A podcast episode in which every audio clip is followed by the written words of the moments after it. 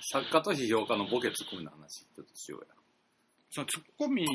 その漫才でツッコんでるやつ、まあ、ダウンタウンもそうですけど、ハマちゃんのツッコミがあって笑いどころがお客さんに伝わるっていう、まっちゃんのボケがだいぶ常人離れしてるからっていう、そのね、ツッコミが別に訂正したりとかっていう役割じゃなくて、ボケとともにお笑いを成立させるっていう、ほんまに怒ってるわけでもないしツッコミが、うんうん、それでその作家と批評家がそのボケツッコミの関係にあるなっていうので、うん、なんかバンクシーっていうボケがあって、うん、美術界がそのボケに乗って美術をアートを成立させてるっていう状況がその漫才と同じやなっていう、うん、いう見方で、僕がその作品には絶対笑いを入れたいっていうので、はいはいはい、だからそこで日本特有の漫才システムをアートのシステムにコネクトできたら、うん、今んとこその今やりたいはそれですかね、うんうんうん、っていう話をこの間もしてて、まあ、だけどなんかツッコミもさ、や柔らかいツッコミときついツッコミがあるやん、うん、でなんか日本、日本の批評ってさ、うん、きつくあらなあかんみたいな、うん、それ感じもアート業界の、そうそうそうそうそうそう、はい、感じもなんかちょっとやや強すぎる気もすんねんけどなみたいな、うん、なんかこうそれはなんかツイッター上とかでってこともあるし、なんかこうまあこれ撮る前に去年の エムワン の話を猫ママ君としてたんやけど、うん、今の漫才ってツッコミがはち割ぐらい占めてますね。占めてて、うん、で要はそのツいっこのボケをボケの人は絶対このタイミングでこれを言うっていうことを絶対に外さへんっていう仕事しかもう残ってないぐらい、うんうん、でむしろそのいっこの素材をじゅうにもひゃくにもするみたいなのはボケじゃあツッコミの方が今になってて、うんうんうん、それってむしろどっちかっていうとなんていうかこう批評で言うと、うん、そのまあ別に面白くないもの面白いと言えっていうわけじゃないけど、うん、その面白く言うことはできるやん、うん、おもしなんていうかこうその批評自体が和芸になってるべきやなと俺は思ってて、うん、それはなんか内容的に最終的に結局その作品を批判していたとしても、うん、その喋り方語り口が面白かったら読むやん、うん、でそうすると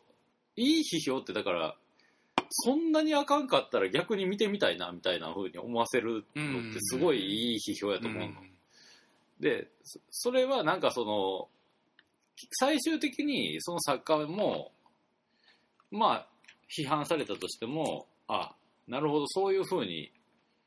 こう見えてる部分もあるしこの批評によって自分の作品を見に来る人が増えてでより多様な意見が出るっていう門戸を開いたりとかするのが、うん、まあいい批評やし批評の役割批評という芸やと思うねんか批評と批判は違うもんなそう、うん、やのになんか小難しい言葉でさ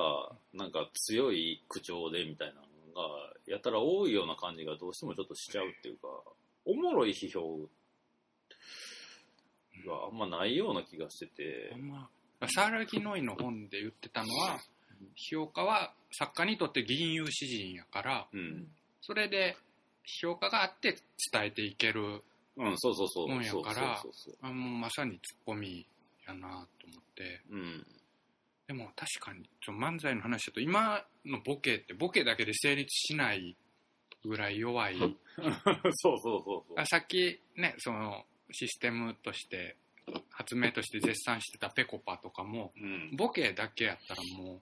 う、うん、ないじゃないですかあれは圧倒的にツッコミの人がキャラ立ちしてるからね、うんだからちょっとなんか抽象的やしちょっとでかいような話するけどゼロねんだいとかで エスエヌエス とかがすげえ環境になった頃っていうのはそのインターネットもデバイスのスペックもいろいろ相まって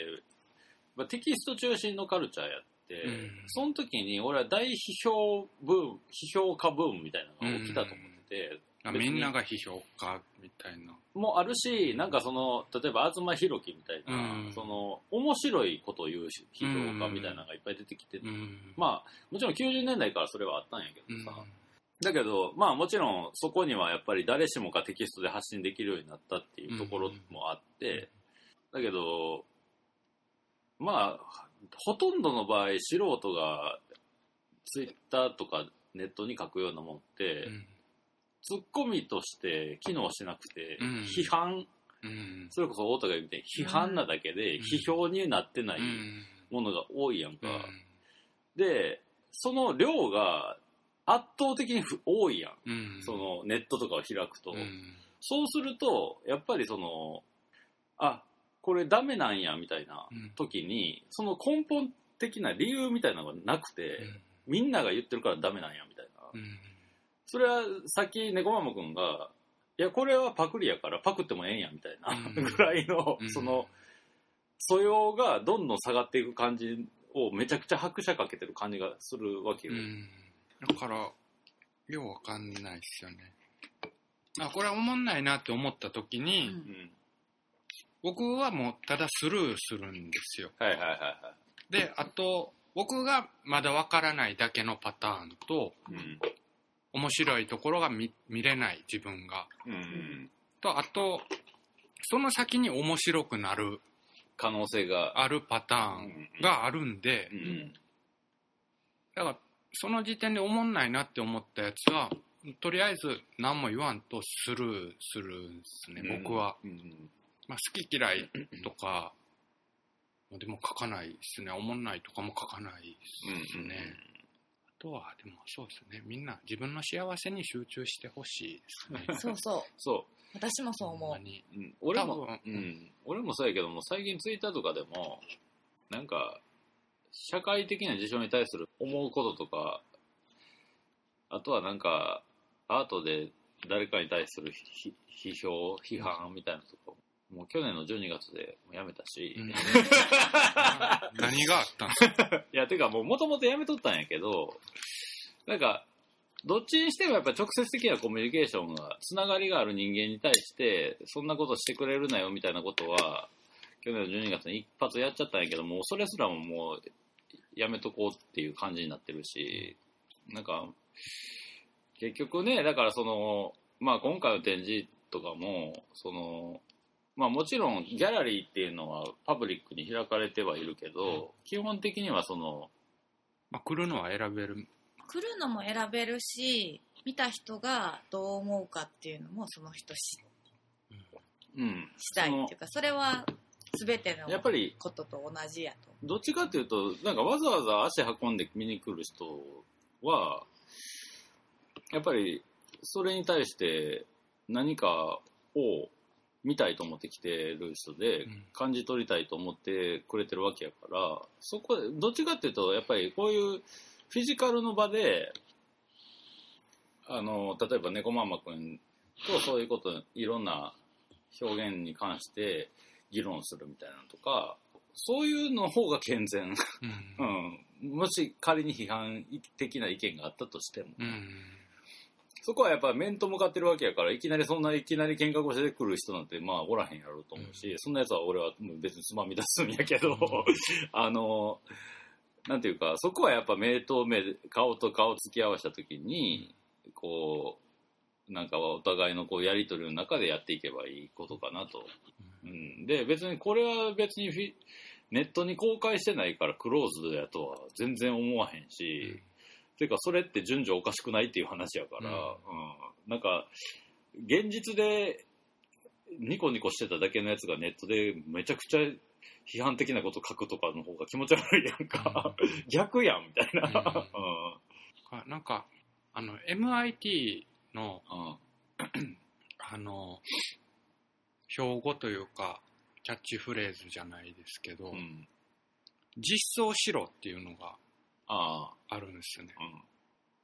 からその現実にちゃんと干渉する形で行動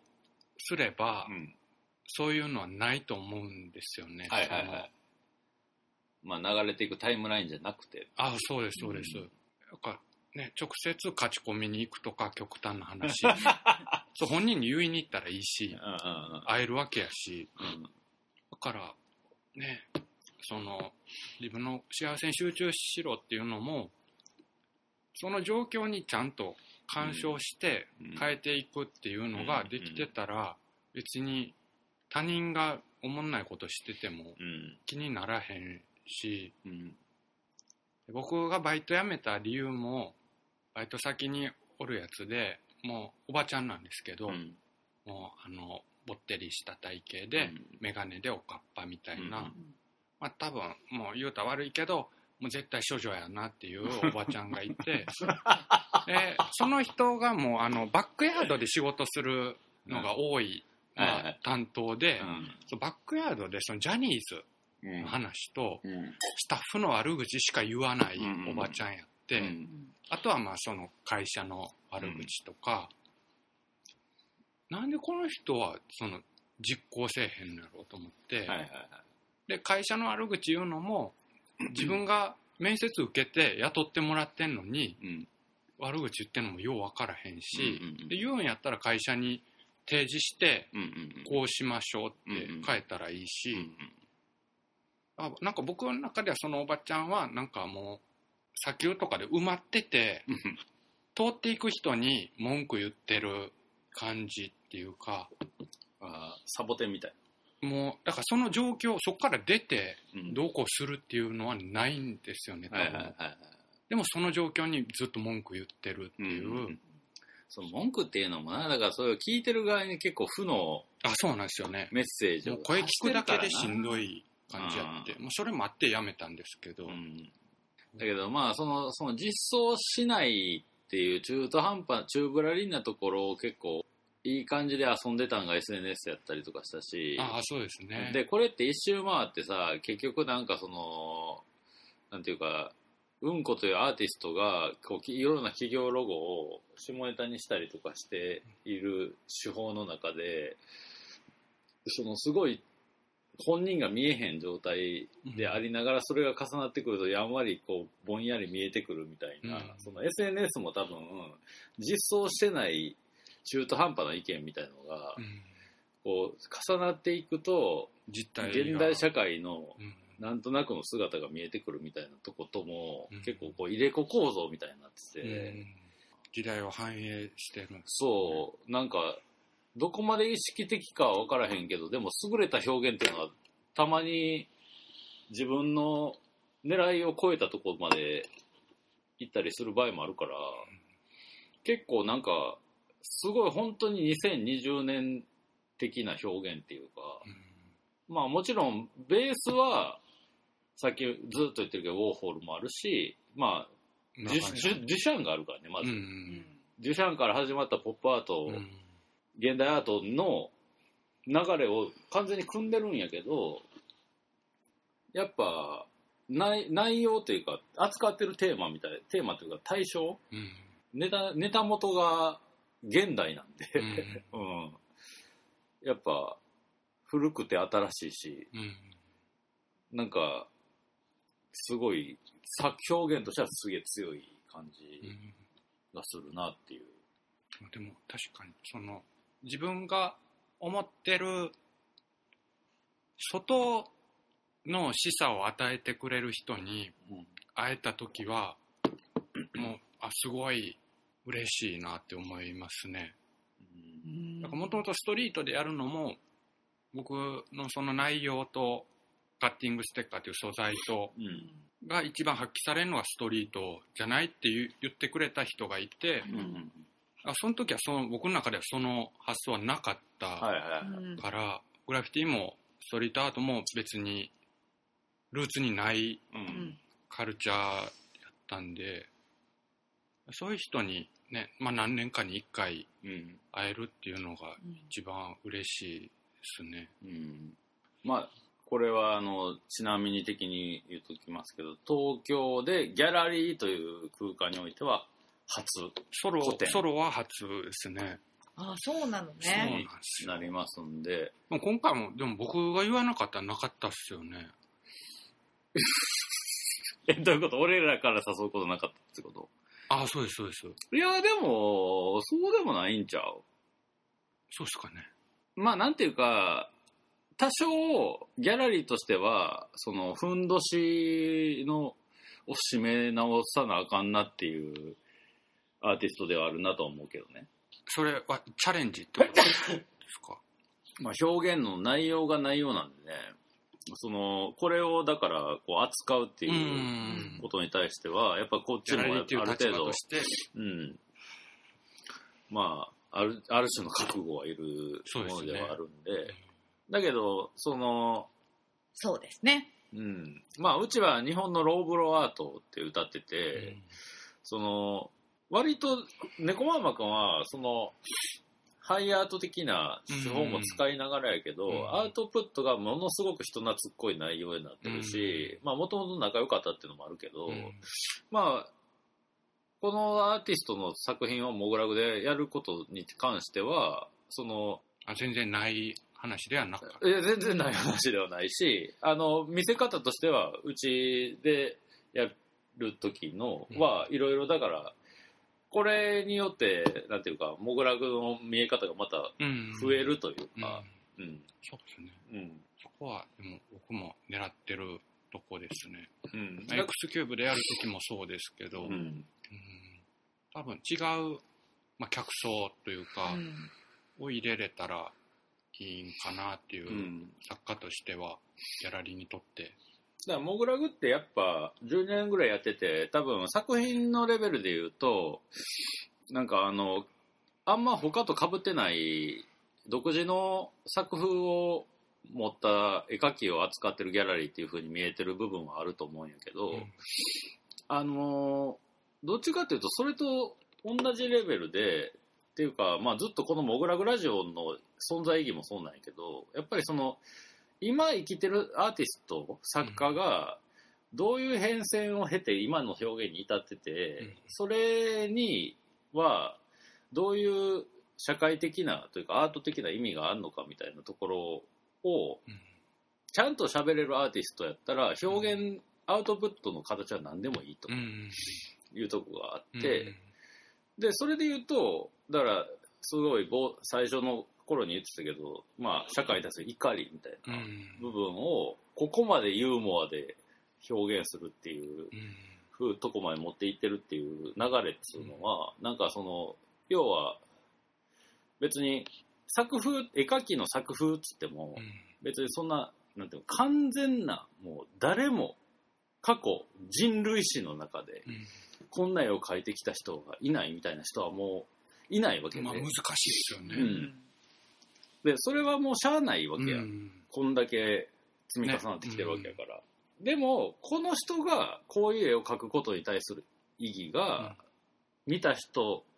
の誰かの心に伝われば、うん、それは価値があることなわけで、うん、そういう意味じゃその一見作家性みたいなとことは離れてるように見える猫ママ君の表現とかが、うん、今この人がほんまに作る意義を感じて作ってるっていうところさえ伝えられれば、あ、そうですね。うん。別にそれはあのなんつうの他の作家とも全然つながってることやし、うん、っていうレベルであのモグラグでやることに関しては全く、うん、あ, ありえありえたっていうかやってるし、やしあのこれはあのそっからあとはこっから先見た人がどう感じるかであって、うん、それは自由なんで、うん、それはあのそういう楽しみも含めて見に来てほしいし、うんまあ、このインタビューが久々に日本になりましたけど、うん、ちょっとした助けになればいいなという。日本なんて珍しいですね、うん、ほんまさっきも言ったけどごじかんぐらい喋れるなっていうごじかん喋れるって言った後の内容さその前に言ったの違うかったいやいいねいいねいや、 あのやっぱ多少やっぱ本人の考えてることみたいなのをこう音声とかで出しといた方がいい内容とも言えるなと思ってる、うん、僕の場合は出した方がいいかなって、うんうん、なんとかそのリテラシーを上げれるんかなってちょっとでも出した方が、うん、感度の高いやつはいややぼやでって言うと思うんです。あ、そうですね。そのでも多分僕の客の中では一握りやと思います、うん、あのいやいやもうもっとバンクシー的に振る舞った方がいいっていう人はこれを聞いてる人の中でも一握りいると思いますけど、うん、日本でそれはむずいと俺は思うね、うん、ということで、まあ、最後にですね、そうですね、これから見に来る人、もうすでに見に来た人にちょっと一言メッセージを。え、一言、えー、えー、自分のご自身の幸せに集中していってくださいっていう、ほんまツイッターとかドブ川みたいになってるんで、それそれぐらいかな。あ、あとあれですね、東京グール、東京グール読みました？読んでない？読んでない。読んでない。じゃあ東京グールを読んでくださいですかね。なんでなんで？あのあのグールっていう化け物と人間の社会で、うんうん、そのグールは人間を食べないと生きられないっていうやつで、うん、その愛の子がメインなんですね。ああ、そうね、うん。で、それがすごい、もうその出生から世界を憎んで生きてきてるっていうところと、あとあの登場人物のほぼ全てがもう殺意に満ち溢れてるんで、うん、もうあの僕そのものなんでもうめちゃくちゃ共感できる。それでいてヤングジャンプですんごい部数出してるっていう、そのポピュラーな作品になってるっていうところも目指すところというかですね。特にヤンジャの中ではその女性人気もあってっていうところが入受けしてる。まあやっぱ人気作品に社会が反映されてるっていう意味でもね、うん、まあいろいろこうまとめてもありますけど、なんでそれそれぐらいかな。あとはじゃああ と, あとは何、金属バットの漫才を見てくださいとかあとはじゃあうんこソロエキシビジョン、そう、ね、ジャパニーズミラクルに来てください、ね、かなりいい内容になってますよ本当に。あのですね、ごままくんの作品でいうと、そう、今回あののり弁にしようと思って、うん、バランスで全体的、今までの全部が見れる、そう、ね、バランスでっていう感じで組んだんで、オールスター感謝祭ですよねこれは。もうそうですね、うん、という感じで、うん、そうですね。いや、まあとにかくあのーあの内容的には面白いし、作品はもう一定一定ポップなんで笑えるし、ちょっと考えることもありみたいな。 あ, あとデッドプール見てくださいそうね、デッドプールが漫才してるのが金属バットっていう感じですね、うんまあ要するに愉快犯ですよこの男ははい、うん、あとはあ、そうですね、漫画太郎が漫画界のバンクシーっていう話もしてないわテロリストまあまあまあその辺はね、あのまあ猫まんまくんの在廊日とかがあるときはあのツイッターとかでツイッターとかであの真実の告知をしたりもしますんで。あ、お知らせ、じゅう、あ、じゅうしちにちも多分いると思います。それぐらいかな。うんうん、ちょっとあのアポ入った日にいようかなっていう感じなんで。あ、了解了解、はい、じゃあそんな感じで、まあとにかくこのにせんにじゅう、繰り返しますけど、このオリンピックイヤーでもあるにせんにじゅうという、まあアキラでが予言してたとなんか言われてますけども、はい、まあそんな東京オリンピックイヤーのこのコロナウイルス蔓延しまくり、日本大丈夫かみたいなの、このにせんにじゅうねんさんがつにもう見に来る個展としてはもうこれ以上のものはない。もう日本全国見渡してもこんなバチコン来たタイミングの展示はないと思いますんで、ぜひ来ていただきたいなと思っております。そうですね、お願いします、はい、よろしくお願いします。ということで今月のアーティストのインタビューゲストはアーティストのうんこでした。ありがとうございました。ありがとうございました。お疲れ様です。エンディングでーす。はい、ということで、あ、パチパチパチパチ。改めまして、じゃあインフォメーションを太田さんからお願いします。はい、うんこソロエキシビジョンジャパニーズミラクルにせんにじゅうねんさんがつなのか土曜日からさんがつにじゅうににち日曜日まで、はい、オープンじゅうさんじからにじゅうじ、クローズは月曜日です。はい、ということで、あのー、本編でも言いましたけれども、あのうんこうんこさんうんこさん、えー、ギャラリースペースでは東京初個展ということでございまして、うん、だけど、まあ、キャリアはあるし、まあ、本編で聞いてもらった通り、まあ、なかなかいろいろ内なるセントラルドグマがもう見えたぎっとる男ですからあのだけど本当に笑うてまうぐらいおもろい展示なんで、なんでしょう、なんかアート的な批評をしてやろうかみたいな人が来てもすごいあの骨抜きにされて帰るああ、よかったな、おもろかったなって言って帰ってもらえたらいいかなみたいな感じの内容ですよね、これは本当に。うん、いやだけど本編でも言いましたけど、このタイミングでコンテンツできるのはね、やっぱ持ってるね、モグラグ、うん、持ってるとしか言えないね。そうですね、うん、ちょっと見どころなんかあります？音的な入って右の壁の真ん中ぐらいに置いてあるやつが面白いめっちゃ具体的な見どころや、うん、まあ、あのー、グッズも充実してますからね、あのー、グッズはもう大充実してます、うん、あのー、モグラグでうんこカッティングステッカーをディグった人はうーっていうぐらいの量はありますから、いや、まあそうですよね本当にめちゃくちゃありますから、もうディグり放題、ディグり放ディグディグりきれへんと思う。そう、まあ、ステッカーをディグりつつ、まあ、この作品たちに込められたテーマ、そうよね、メッセージもディグってもらえたらなみたいな。あ、絵を買ってくれって言ってないか急にやろうよな大丈夫、今あそれちょっと言っとく、最後に。そうですね、作家なんで、うん、グッズと絵も作品も買ってほしい。そうそうそう、もちろんですよね、うん、そうですね、やっぱり、うん、アートピースですからね、うん、うん、まあ、グッズが過剰に充実してるところはあの面白いんやけど、でもそういうとこがリテラシーの低さにもつながってるんやと思うんですけどそう作品として見られないっていう、ああ、うん、まあ、そこはね、今後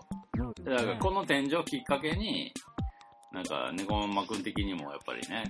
考えていかなあかんポイントではあるからね、まあ、とにかくあの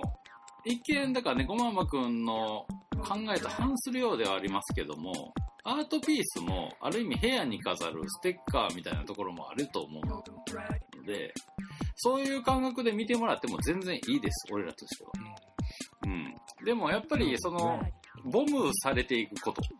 うん、そういうそれがそのいろんな知的空間に広まっていくこととか、アイテムだからデバイスの裏に貼るみたいな部分でメッセージが伝わっていくこと自体が表現やと思うので、そうですね、うん、なんかあのそんなに小難しく考えなくていいと思いますので、あの空間としてめっちゃベタベタでかいシールを貼られたホワイトキューブが見れるっていうぐらいの感覚で来てもらえたらいいなと思ってますよ。僕はそのぐらいから入ってもらえれば全然いいと思ってる。敷居は低いですよね。うん、いやめちゃくちゃいや僕のや入った瞬間にわ笑うと思うけどそうですね爆笑すると思うけどね。うん、まあだけどやっぱりそのこの辺は僕もあの超うろ覚えで適当なこと言いますけど、記号論みたいな世界があってね、はいはい、あのシニフィアとシニフィエでしたっけね、なんかそんなのがあるんですよ。シニフィアンっていうのがあってね、まあなんか意味するものが意味するものみたいなことですよ、うん、まあ僕もちょっとその辺はちょっとあんまり知らないんで、あんまこんな酔っ払ってるから適当なこと言いますけど、うん、っていう意味でも面白いと思いますようん、あのー、まあいろんな読み込みが意外とできる、それがまあ一応アートをギャラリーとしてやってるところとしては、まあちょっとした思いかなというところでございます。はい。まあとにかく来てください。ぜひ。あのマスクしてね。あとそうですね。入り口にあの消毒アルコール消毒用意しておきますんでね。まあその辺はあのそれこそあの見に来る人の個人的なその素養にもう委ねますそれは、はい、なのであのー、なんやろうこういうこういった社会状況の中でこの展示を見たっていうのを体験、うん、自体が結構いいと思いますんで、うん、ぜひもうあえて言いますけどぜひ見に来てくださ